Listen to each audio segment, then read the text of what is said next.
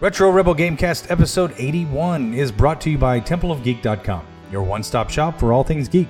You can find all of our episodes and fulfill your sci fi, fantasy, and geek culture related needs at TempleOfGeek.com.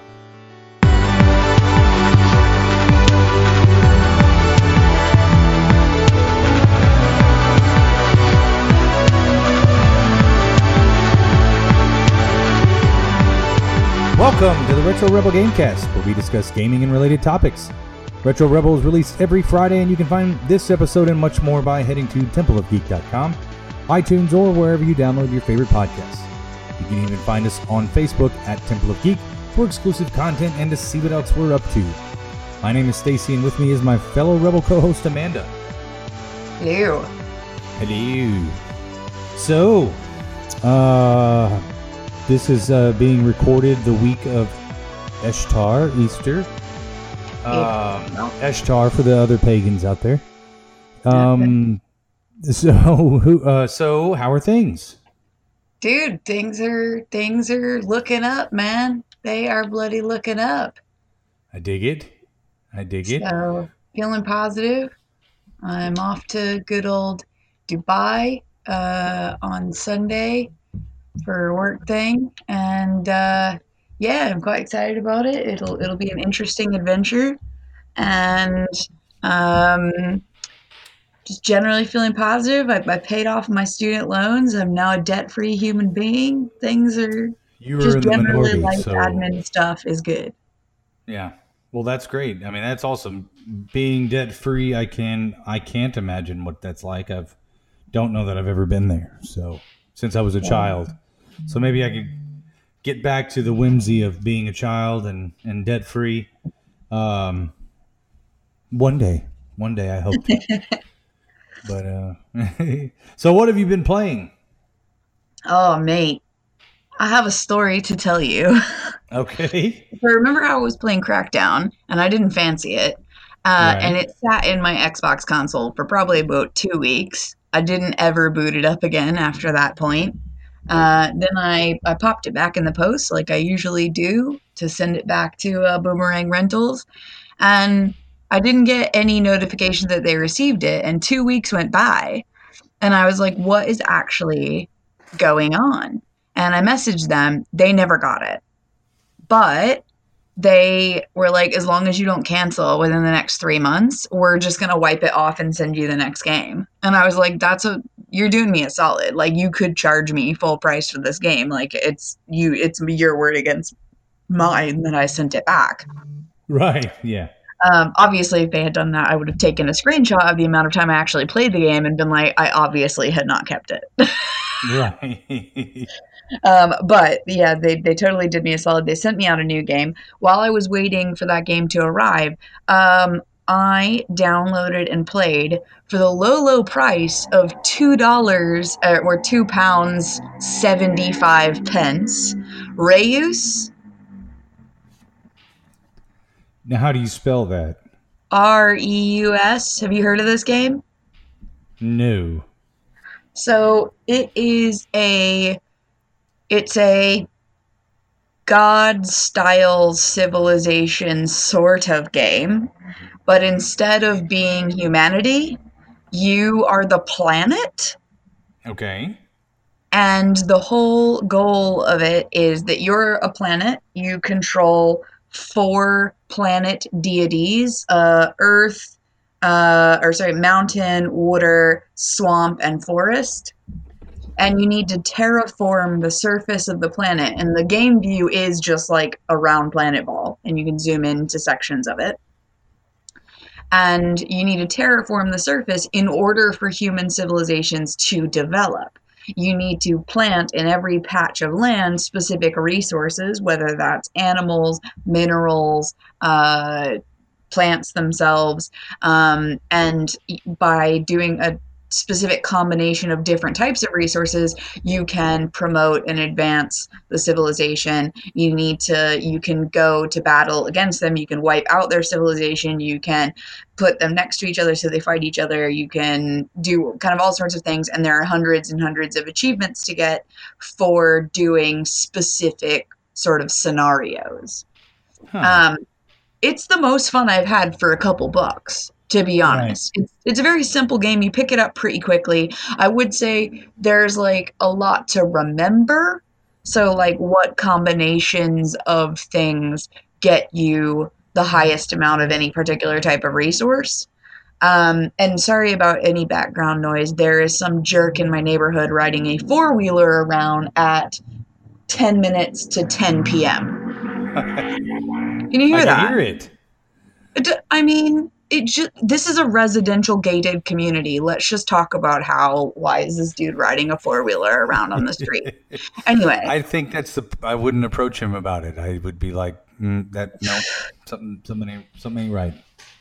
Yeah, it's uh, it's it's been it's been interesting across the street today. Uh, anyway, so um, yeah, so I I played that. Um, it's pretty fun. I unlocked quite a few achievements for playing it, and then I got my game in the mail that I was looking forward to, uh, which is We Happy Few. Yes, yeah, I, I always was kind of interested about that. It got some positive or negative reviews and some a lot of uh, a lot of a lot of a lot of people saying how buggy it was, but yeah, you know what? It's not that bad actually. The story itself, the premise is super interesting. And I think that that makes up for a lot of its flaws. Now, our main topic today is actually going to be relevant to this, so I won't dwell on it, but some of the flaws are lessened by the difficulty at which you play the game.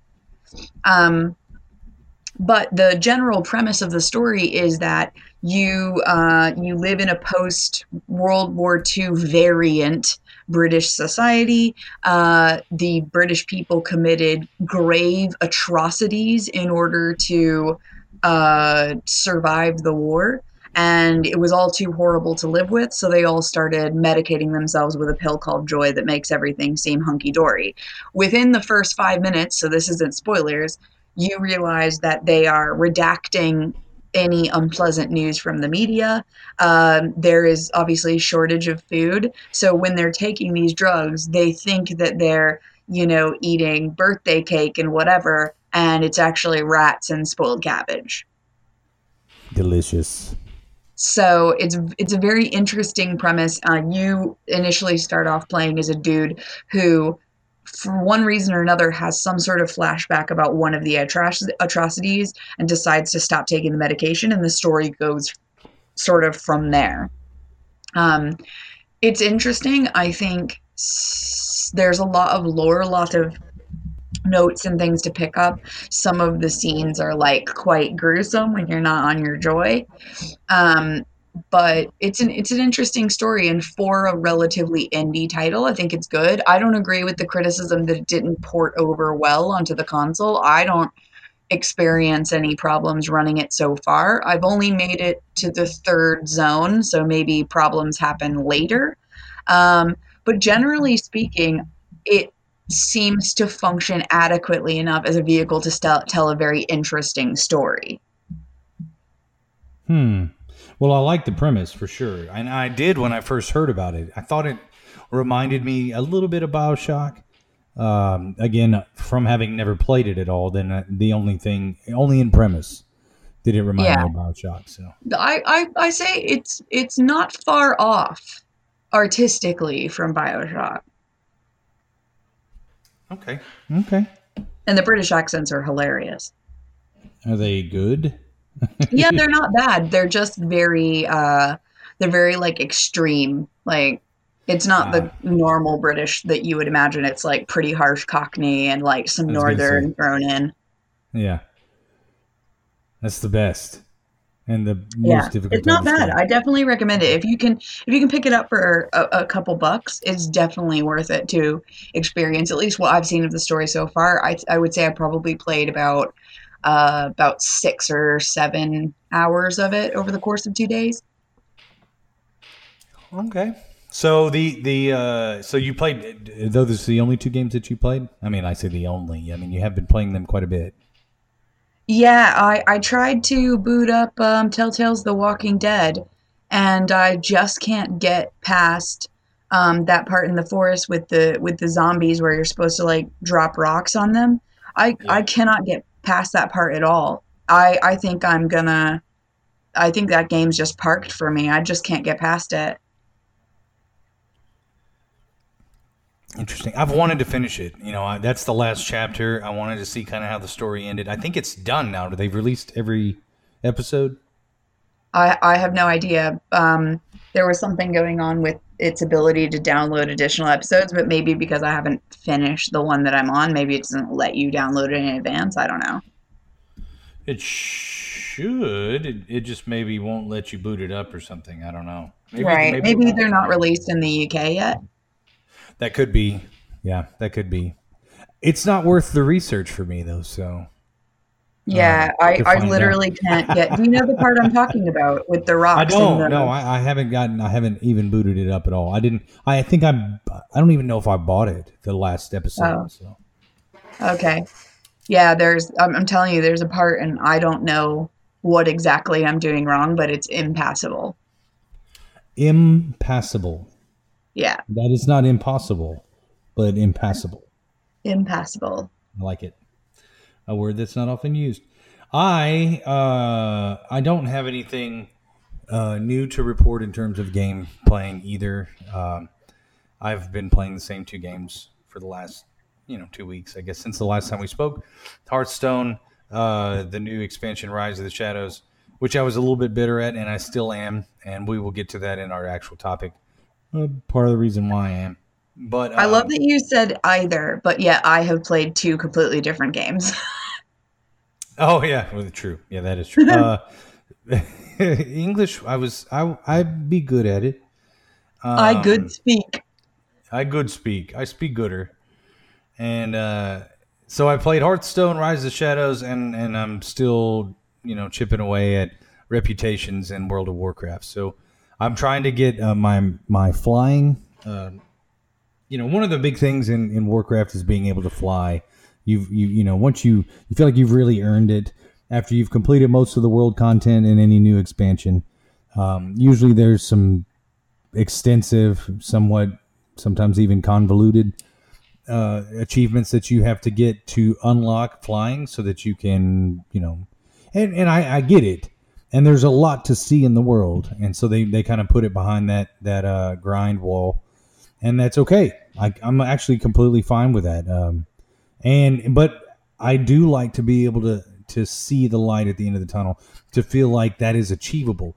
Because I feel like in a couple right. of the expansions, and I know you don't have any point of reference in these, but um, like Warlords of Draenor, which is uh, two expansions ago, the whole process of getting flying in that particular was shit. It was just the worst and uh, I never will get it. I didn't get it. I'm done with it. I won't. I don't even go back to that area anymore. I never will. That's I dislike it that much. The process, anyway. Um, and so, yeah. Uh, so I, I I'm I'm fine with it. They I think they've tinkered with it and they got the formula better. It's done much better this time. And so uh, I'm just working on a few things, and I should have my flying, you know, one day before this expansion is over. Uh, so I've been I've been playing that, and it's still fun. I'm really enjoying that and, and the uh, island expeditions and stuff. But uh, I recently, you know, I'm a month in to the well, to I mean, we're probably two weeks into the expansion for Hearthstone, and I'm into the new month, and then this is the year of the dragon now. And uh, so there are a number of, of uh, card sets that are no longer playable in the standard, uh, you know, competition and so that was discouraging. I talked about that I think last episode, how uh, you know how that works and having to buy new cards and all this, that, and the other. Well, I also mentioned that I succumbed to that and bought bought it. Bought no, I did. Um, but I did that. I did that like right before it came out, and I was like, well, when it comes out, I'll just try it. I'll open the cards and see what I get, and then you know, and we'll go from there. I wasn't really excited about having a whole new meta to get used to and, and to figure out and to change my deck and have to add a whole bunch of new cards and figure out new mechanics. So uh, so I booted it up a couple days ago on my phone because I had I was stuck someplace and I just I wanted to play something, and uh, I booted it up and uh, I I got onto Hearth uh, Hearthstone and uh, or HearthPwn, I think is it, it is spelled. I can't remember if it's Hearthstone or HearthPwn. Either way, it's it's one of those websites that's dedicated just to this particular Blizzard game that has all the different card decks and a forum and and people can share. And right now, it integrates really well with your game, uh, which is it's sweet because uh, and, and how it works basically is you if you find a deck that you really like to play with, at the very bottom of the list of cards, it says copy to clipboard. I can copy that to clipboard, open Hearthstone, open a deck, like say open this that was a mage deck that I that I saved. Open Hearthstone, uh, open a, a, a, mage deck and say, do you do I want to fill this deck with my the cards on my clipboard? And it will. So it'll fill with all of those cards, so I don't have to switch back and forth. Get out of the game, go back to that page, come back to the game, search out that card. It'll do it all for you, and which is fantastic, huge time saver, super seamless, and it will also add cards to the deck that you don't have, which is really helpful if you just need, if you had a bunch of dust and you wanted to create a card, or you could create the card. Uh, you don't have to go seek it out. It has just streamlined the whole process and allowed me to you know spend more money. So uh, or at least help me justify the money that I did spend. I was like, okay, well this this is not as cumbersome. I feel better about this. I created a deck that I'm that I'm confident in, and I you know so for the next so however many weeks um, until they tinker with it too much, I'll, I'll probably play some more Hearthstone. So I've enjoyed it. I did enjoy it once I created that deck and got back in and started playing. Even though the mechanics are different, I'm not really used to it yet. The deck is fun and um, and that makes the game fun. So. Uh, All right. well, look, it's good that you're getting back into it because last time we talked, you were saying that you're probably going to just be done. Well, I was considering being done, and and I'm not. You know, I'm not. I'm saying I'm not far from from being back on that wagon. I don't know how much longer it will be like this because I'm not buying any more cards. Like I won't. I don't. I, I always only buy that first when it's on sale, and you get like 50 packs for 40 bucks or whatever it is. Oh yeah. Uh, I always I will do that one and then I you know I then I end up uh, either turning as many of the cards as I that I don't need to dust so I can create all the cards that I do want. Right. Um, and I just roll with that. If I don't have a card, then I just insert something else and I try to win. And and the game has been fun up to that. But I just I don't know if it will warrant another large purchase like that again because this one was really hard to swallow, and I, I don't know that I would do it again. Um, I have officially learned my lesson on all of the other digital games and any other purchases where I'm thinking that really looks good on on on the screen. Uh, I'm going to spend top dollar for it. I promise, Amanda, I have learned my lesson.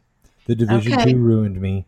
It ruined me. It, it, it it's that was the straw that broke the camel's back. That was it. Well, it's funny that you mentioned that because I think that's a perfect segue into my news. Ooh, yes. Well, that is a perfect segue. So, what do you have for said news?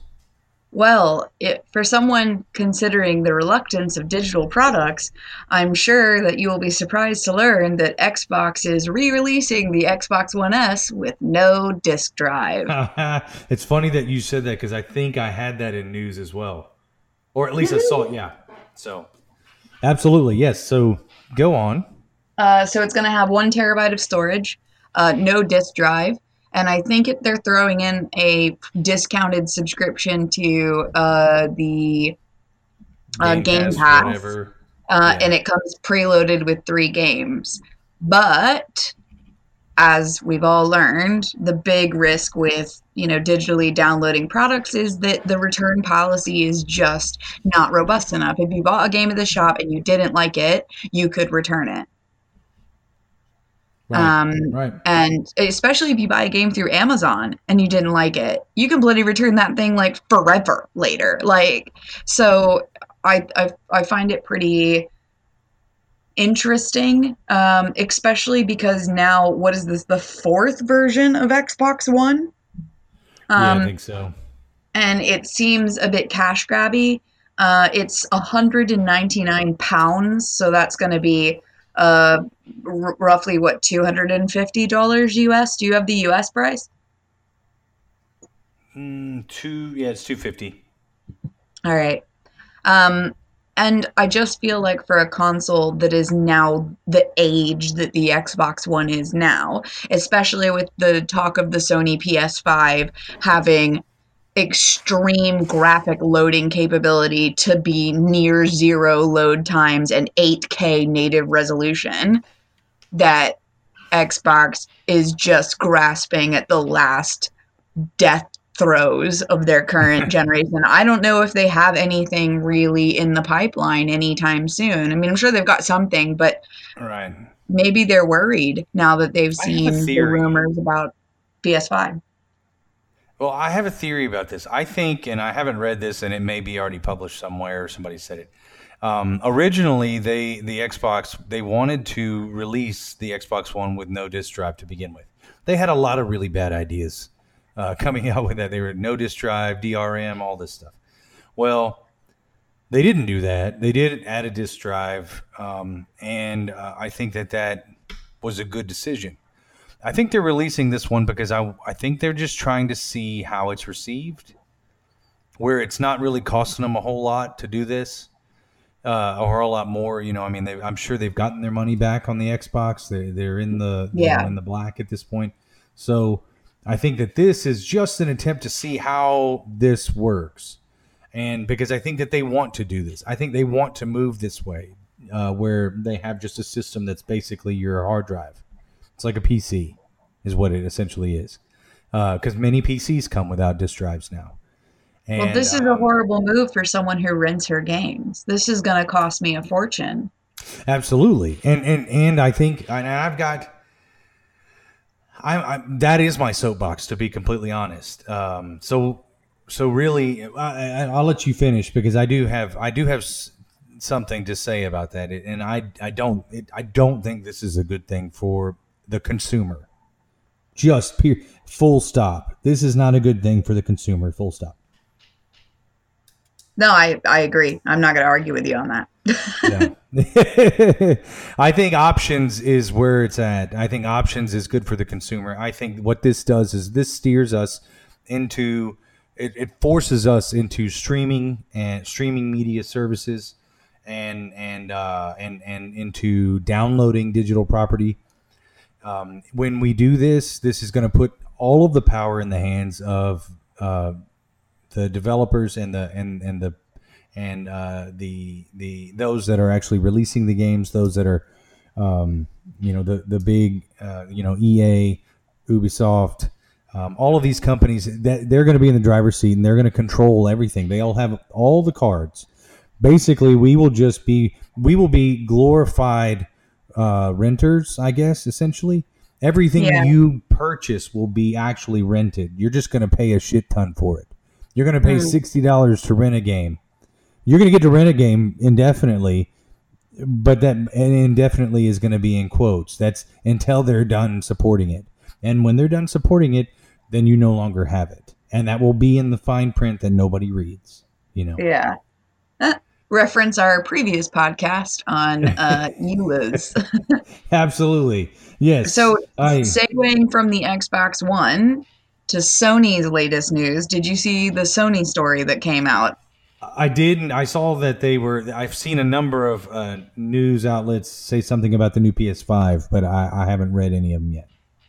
Uh, well, the new PS5, as I briefly mentioned, is supposed to support native 8K resolution. It's going to have a stonker of processing power, and they're promising virtually no load times.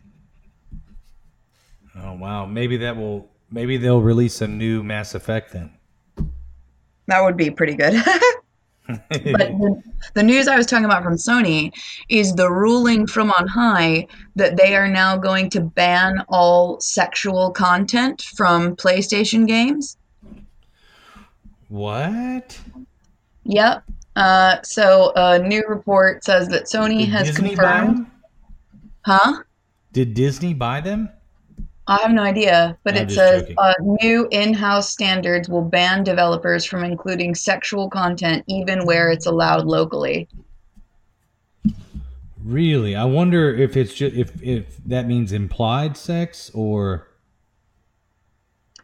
Well, they like they go on to say that they they haven't said when the guidelines are going to be introduced and what the guidelines actually are, but there's a concern about um, titles like Grand Theft Auto 6, which have already started to make changes so that they don't have to do it later on. hmm, Um, Devil May Cry 5 apparently already had mild nudity censored on the PlayStation, um, where developers use lens flare to cover up uh, a character's briefly exposed bottom. okay. Yeah. So they're saying that the policy seems to be introduced in the wake of the Me Too movement. Um, and this means that games that they had previously blocked from European and American channels but allowed in Japan will now just be banned entirely. Wow. So, kind of like how we were bad. talking about censorship last week, now the company is just censoring the developers. Wow. Wow, wow, wow. Well, you know what? I think they take one step forward and maybe a big step backward. I don't think that that's a good idea either. I think that they. Oh my goodness. I'm anxious to see how this is truly defined and to see how that's going to play out. I'm willing to bet that this is not going to be received well and and I know that just sounds like a knee jerk reaction and I'm not even sure where it's coming from to be honest. Like what games do they produce that are sexually explicit? Uh, I think they have a couple like Japanese schoolgirl fighting titles and stuff that seem to be referenced Besides a Dead or. Alive? Yeah, but like that are just released in Japan that aren't even released in the US and Europe. Um, but they're now saying that they're just not going to release that sort of game like full stop. And apparently, the process will be for developers to bring the game in front of them. And if there is sexual content, they'll just say no. Hmm. So the, potentially, you could build a game for the PlayStation platform and then have them say no on the basis of something within the game. Interesting. So Yeah, yeah, that's quite unusual and unusually, and uh, it keeps continuing. I have one more news story. It's local Oh, to wow. me. Okay. Uh, so the Victoria and Albert Museum here in London is opening a video game exhibition um, in the museum itself. It's exploring the cultural importance of video games, um, and it opens this weekend. It's called Design, Play, and Disrupt, um, and it looks at how games are made and how they confront issues including politics, race, and gender. And it's a semi interactive exhibition at one of the largest museums in London. Wow. Okay. And uh, what is the museum? Which museum is it? Victoria and Albert Museum, Victoria and Albert, or in the V&A. VNA?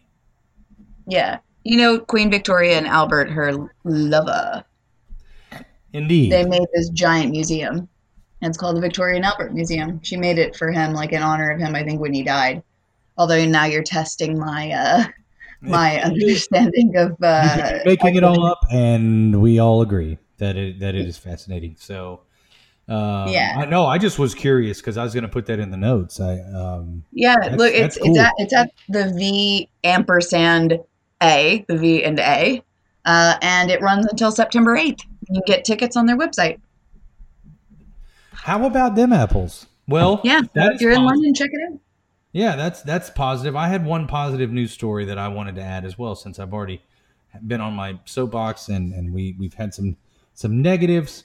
Uh, And I stole some of think yours. The, the importance of video games is is I think that's noteworthy and that's that's awesome. I'm glad they're doing something like that. Um, I wanted to say uh, talk about the story from out of Ubisoft. I think uh, GameSpot uh, reported this.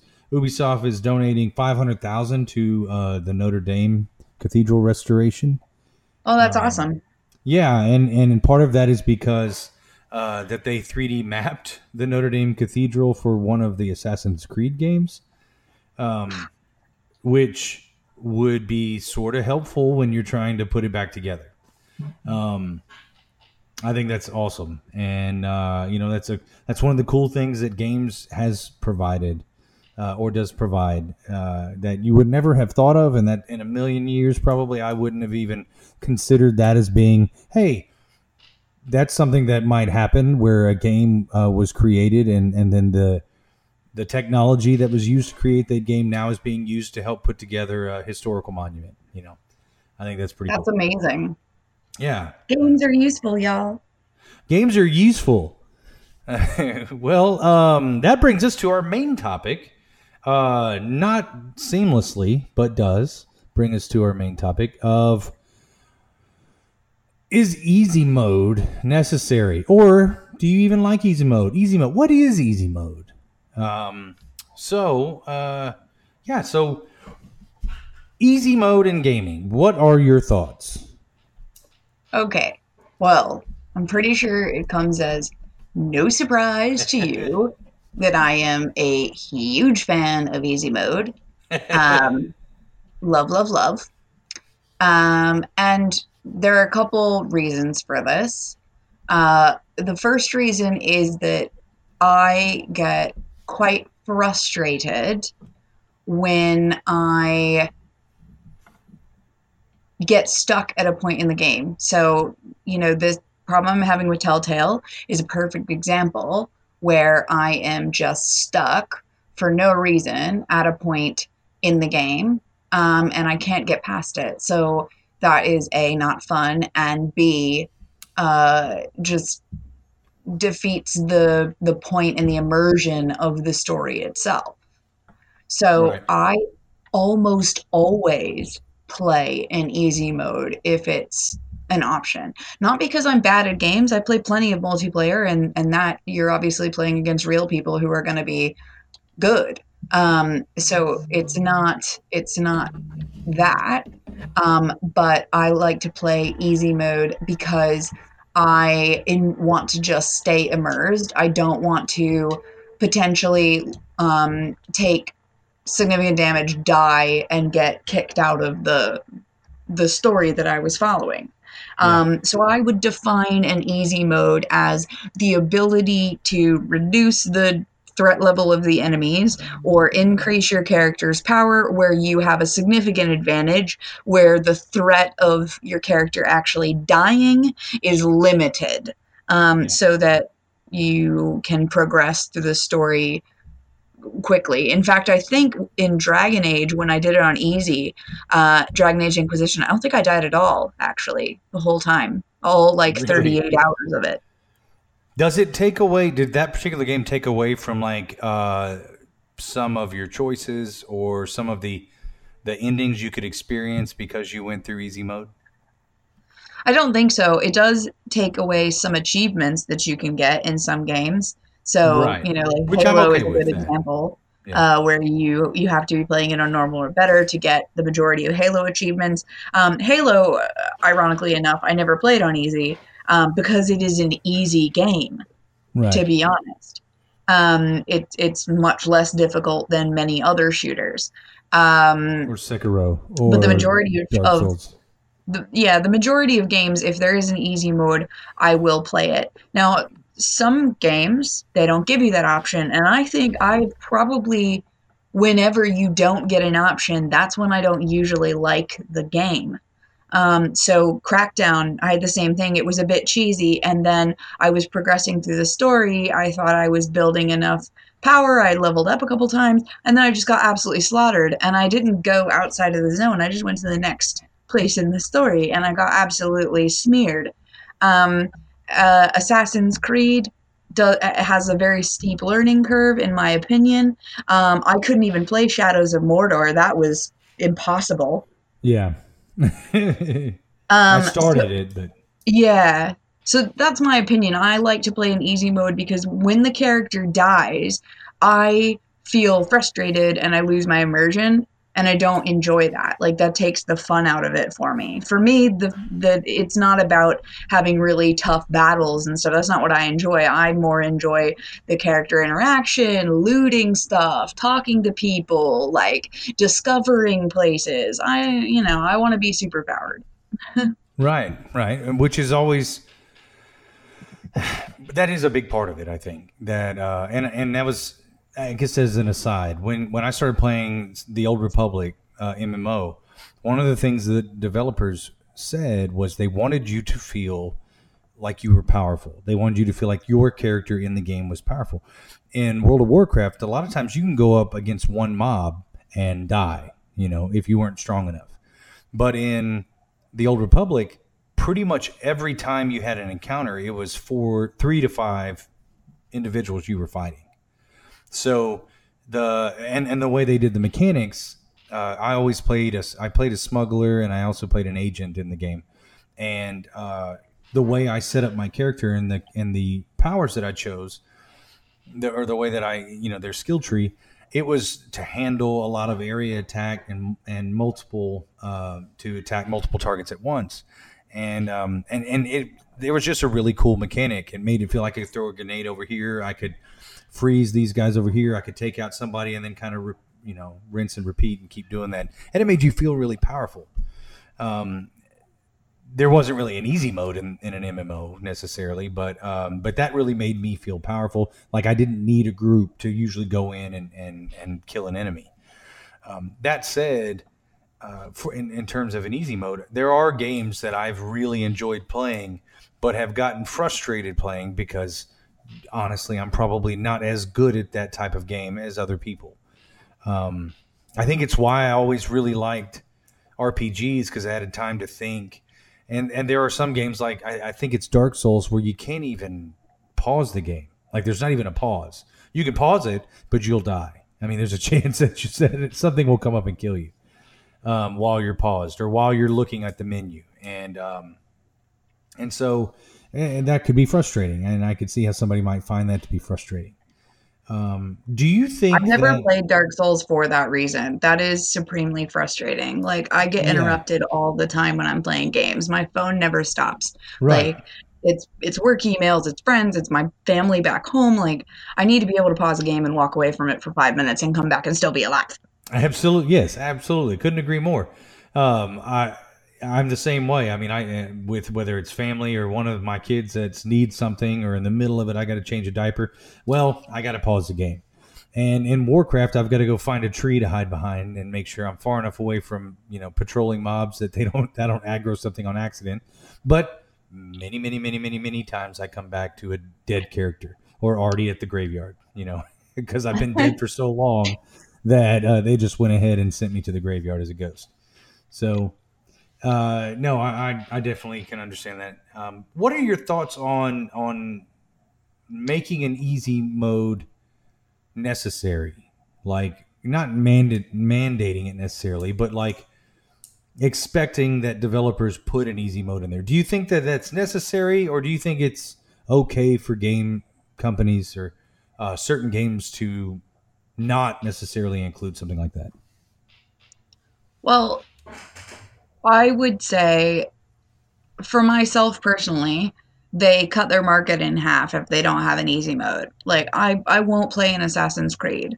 I won't play uh, some of you know Shadows of Mordor. I won't play a Dark Souls because it's just too annoying. Yeah. Um, and furthermore, I think they need to consider people with disabilities. Like everybody should be able to have a chance to be successful at the experience and enjoy the story that's trying to be told. You know, if if you have a learning disability or you know something like that and you know your reaction times aren't that fast an easy mode would really help you to still be able to experience the game. So to a certain extent yeah i think they should. I think even dark souls should. Like it it looks like a cool game. The monsters look interesting. Like the concept sounds cool the idea that there's no scalability for people who want to enjoy the story part of it or people who have you know challenges in gaming um, the fact there's no option for them to really enjoy it kind of sucks and doesn't sound like a smart business practice to be honest. Yeah, yeah, I would, I would agree that that it it definitely is partitioning off a portion of the gaming population that would have. I mean, you're. I don't think that it, it's even that you could even argue the point that you're going to have make less money on a game if someone knows that there not only is there no easy mode, but this is definitely a hard game. Like this is definitely a game that uh, you are going to have difficult time, you know, mastering the mechanics uh, because that's how it is for everybody. You know the the mantra "get good" is is that for a reason, and it takes you know some people many many many trials, which equals many many hours uh, you know, I know some people get really good at these games, and I think can even get through the game without getting hit. I don't know what kind of insanity magic that is, but that's that some people are able to to finish those Dark Soul games that way or Blood Bloodborne games. Um, personally, I've played Dark Souls two, and uh, I played. Uh, I owned both Dark Souls two and Bloodborne. I enjoyed Bloodborne I also found it to be. Uh, I thought it was a beautiful game. Uh, a little bit off-putting, terrifying in that you know the giant enemies and just the grotesque monsters that you have to fight, and the and the background story lore I thought was fascinating. Uh, the game is hard as shit, and I have zero desire to go back and try to eat. I never got very far in it. This is not a secret. I have mentioned this many times on this podcast. Um, but I still played it. I played it for hours on the very first, if there's such a thing as a level. Never got past it um, because I kept getting frustrated because you have to be patient in those games. You have to be very patient.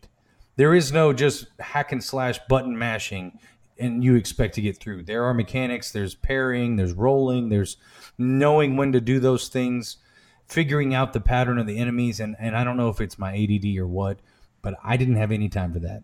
I needed to go in there. Yeah, I don't have any time my, for that. I had, I think the weapon I chose in Bloodborne was like this six foot straight razor blade.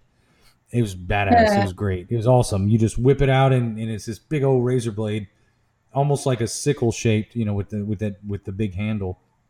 But it's kind of unwieldy, and it and uh, it, it, when you swing it, it's really slow.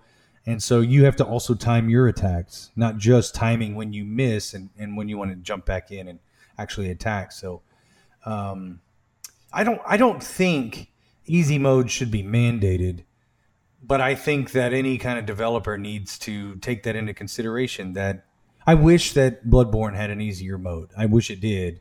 I would buy I would buy all of their games if they did, and that's that's the truth. I would because they are fun and they're i mean at least the parts that i've gotten to play before i got frustrated those are fun and the lore is really interesting and the mechanics and the and everything else that surrounds the game that stuff is interesting uh, i like the idea like in i think it's uh, dark souls 2 you the very first boss you fight is within the first minute and a half of the game. That you fight a boss. It's like one of the first things that you actually do but you don't you're not supposed to fight him because you really don't even have a good sword at that time. You're supposed mm-hmm. to walk around him go back out figure out and get get all of the things come back. You you basically go up to the top of this of this uh, temple jump off the second floor back down to where he is and then you fight him um, i like having to figure out that's old school you know that's how gaming used to be where you kind of had to figure out what you're supposed to do uh, you know you end up walking into the wrong area where there's really powerful enemies, and I say, well, I guess I shouldn't have gone there. Uh, and then you go the other direction. Um, figuring that stuff out, that's that's the kind of gaming that I grew up on, and I like that. Um, what I don't like is when the boss, after you finally do get to him, is so hard and basically one and a half hits you, you and you kills you. Uh, that you know you, and then you have to start all of this over again and that's frustrating. That's that to me is not as much fun, and uh, so that's why I think I like the idea of easy mode.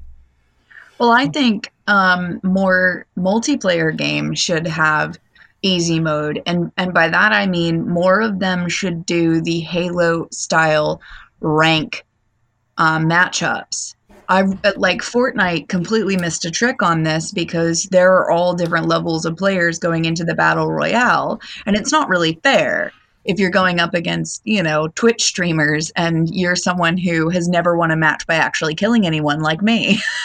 um, and and so I think easy mode needs to be extrapolated out to make it fair for people to experience multiplayer as well. Halo, in my opinion, was the best at this. Um, and uh, I'm talking specifically about Halo 1 and 2, where they had, you know, the, the ranks and stuff, and they would only put you with people um, in, in your same like rank level. I think that is the best way to ensure a fun multiplayer experience for everybody. But conversely to that, I think games should also have always a permadeath mode because just as you're alienating people who like an easy ride, you're also alienating people who want an extreme challenge by not providing the other side of that coin. Right. No, I, I agree.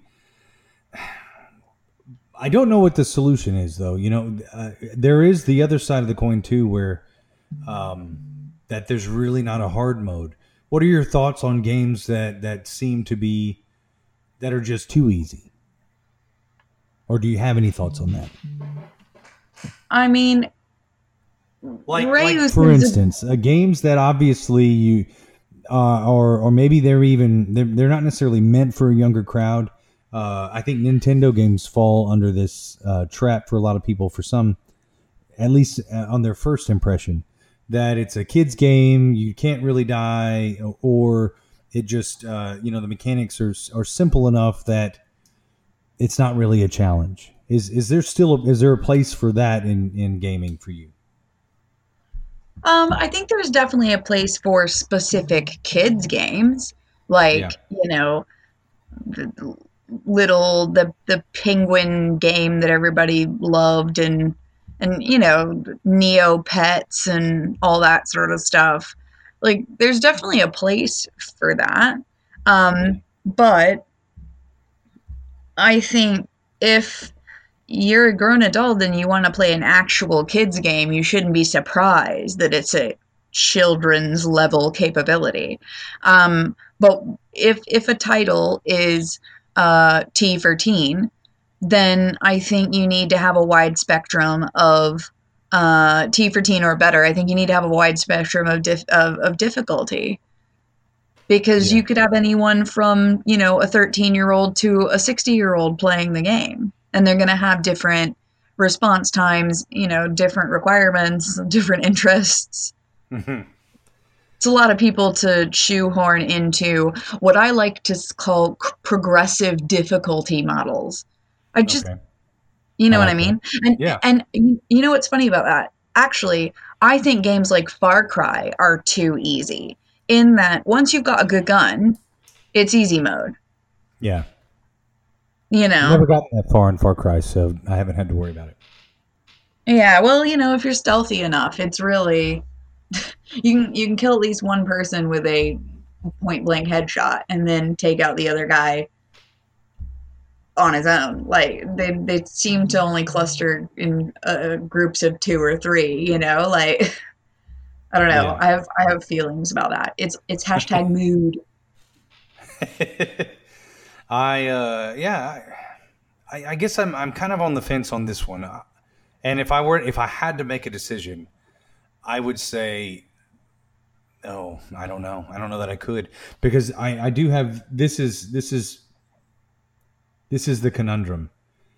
If a game designer has a specific vision for the game as to how it's supposed to be played, then I'm I'm st- I'm fine with how Sekiro and and um, From Software's model of making these games, where they're they are challenging, maybe more challenging than other any other games, especially in that genre, um, because that's their vision of how that game should be experienced you know, I'm fine with that. You know, I had to come to terms with that with Star Wars and George Lucas's vision. I was like, man, that's his vision. I don't like it. I don't like the way he's going with this, but that's his vision. You know, he, it's really, it truly is his right to do those things, even though it's not what I necessarily want. And I think that you you can speak to that by not purchasing those things. If that's not what you want, well, then don't buy it. Um, don't support it uh, on the flip side of that, in my heart of hearts, I wish that easy mode was an option in a lot of these games. I don't know how much more difficult it is to to program that uh, into some of these games, into your model, to make uh, make a mode that is easier at least. Um, but uh, I just I know how popular Game Genie was back in the day, and I think that there was another version of that uh, after like the Nintendo and Sega Genesis and Super Uh, Nintendo. Game Shark? Genie. Is that what it is? Yeah. Yeah, where basically you could just insert a insert multiple codes or, or uh, cheat codes and and create your own God mode. Um, I think every person that I've ever met that's played Grand Theft Auto has put in the invincibility multi all gun mode and just gone to town, you know, and just play that game however you want to. Get a helicopter, nothing can kill you. You get a tank. I mean, it's it's wild and it's fun, and everybody's done it. Even if that's not how you always want to play it, that having that option is something that I think everybody that I've ever spoken to that has played Grand Theft Auto has exploited it. You know, they've they've actually they've they've plugged that in and actually tried it. So it's not like it wouldn't be used uh, or that that there's not necessarily need for it. I just I'm understanding if an if a game designer has a vision of how they want people to to experience something. I just wish that they would insert it. And I'm fine actually to answer the question I, I asked you. Uh, I like the I like the option to have. I like the fact that we've got games of all sorts of you know, and and on the spectrum of difficulty, they run the gamut, and and having, uh, you know, having these options. Sometimes I want just this uh, relatively simple, easygoing, lighthearted, uh, you know, um, linear experience. I, I want that. In fact, I'm kind of seeking that. I, I said that a few episodes ago too. That's why I was going to play Yoshi's Crafted World, and I and I am going to play that. Uh, it'll probably be next month when I can afford it. Um, but uh, I'm looking forward to that. I want to play something like that because I'm kind of tired of the sandbox stuff. I'm kind of tired of these huge open worlds. I'll come back to it. I, I, they're great games. Red Dead Red- Redemption Two is a beautiful, fantastically written uh, you know, just immersive experience, especially the the single player. I don't know about the multiplayer, but but I, I'm just kind of I'm I'm worn out with it. It's it's they're it's too expansive, too much of a personal time investment. I just want something I can pick up and play. And I think that's why I like Hearthstone. I I can pick up and play a game, put it down, and and uh, not worry about have I missed everything? Am I going to forget how to play when I log back in? Uh, what are the mechanics? Where am I? You know. So anyway. Well, closing thoughts. What are your what closing thoughts on easy mode? Yay, nay, or do we get a do, do they get a pass? Look, I my closing thoughts is I think unlike with passive media, game developers have a duty of care to consumers to make it accessible. Um, and you could argue that movies are meant to be experienced visually. However, if you are blind, you can still consume a movie through the dialogue. You know, Right. if you are deaf, you can put on subtitles. So I think that easy modes, to a certain extent, are the a way to make the game more accessible. They're the subtitles of video games, and I think uh, that game developers do have a duty of care. Obviously, they have a vision and they can recommend what difficulty you play it on, but forcing people, I think, is a bit extreme. Yeah, I agree. Uh, I, I mean, I, I agree. I agree. Um, You're allowed to disagree. That's okay. well, I think we disagree enough for me to be able to say I think we disagree, although I think we generally don't. But I like it that we we don't always. I think that we. The, I think both of these are valid points. Um, that I like them having. I agree with them having being able to have their artistic direction and and support them doing that.